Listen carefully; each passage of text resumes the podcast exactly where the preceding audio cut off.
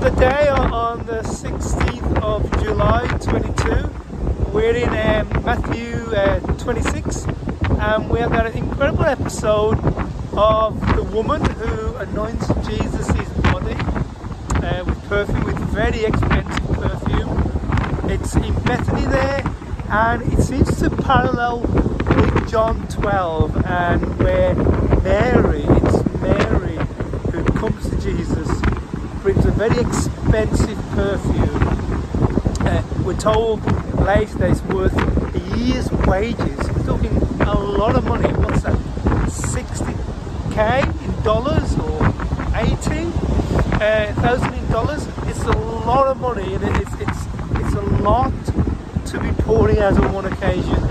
And we're told in Matthew there that the woman comes and does, does this. We're not told why she does it from her perspective. Obviously, Jesus has got a perspective on it, which we'll look at shortly. But the disciples object. Well, we're told from John's Gospel in chapter 12 there, one particular disciple objects. Judas, of course. And he was objecting that the money could have been used for the poor. And it's true. But as, as we understand, as we know Judas's character, and it says there in the text, it wasn't because he really cared about the poor, it's because he looked after the money and he was taking a cut out of it. And he was obviously losing money here.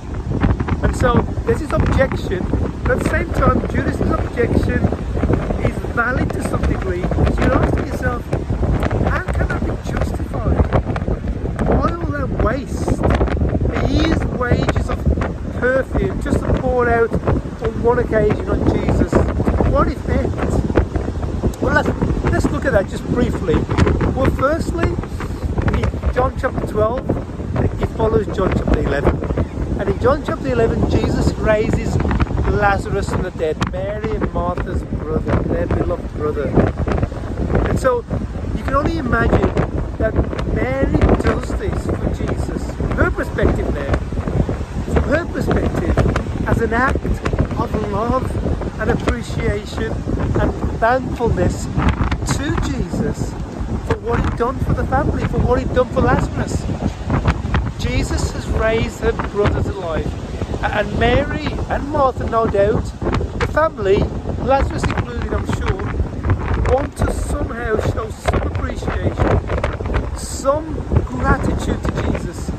And it, and it comes into their mind, it seems, to do this most extravagant of acts, to do this most loving thing, this costly thing, and pour out this expensive perfume on Jesus as a show of gratification for what Jesus has done for them. It's the most amazing act, costly act, was symbolic of, of what Jesus had done for them and how much they appreciate it. So from Mary's perspective, and although it was Mary who did it, I'm sure she's acting in unison with Martha and with Jesus.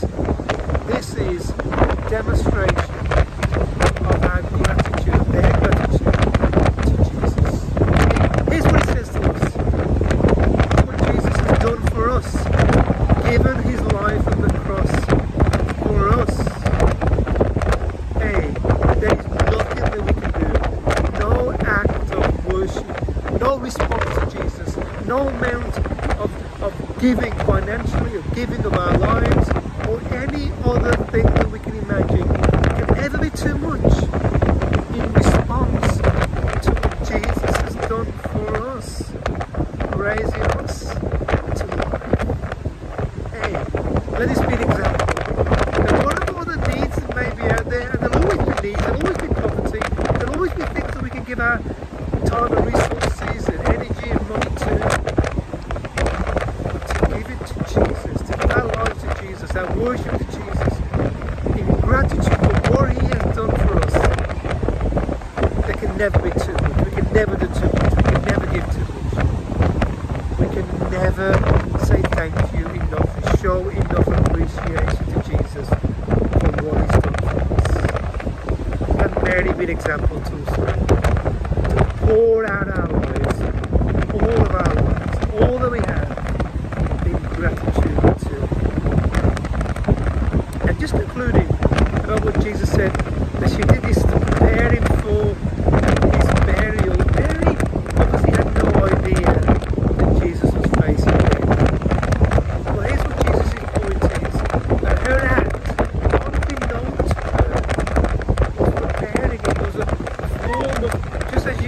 in that culture with perfumed bodies when you bury them. Mary was perfuming Jesus' body, ready for his burial, as it were.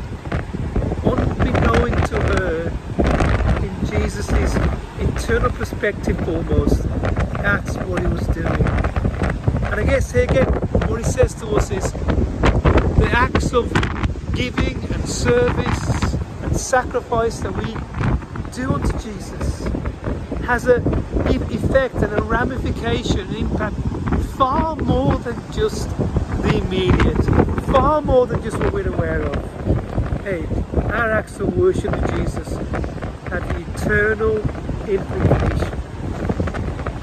So, all your life and heart and soul on Jesus for his kingdom, for his glory, in gratitude for what he's done for us. Who knows, who knows what significance eternally it may have and how much it will mean to Jesus.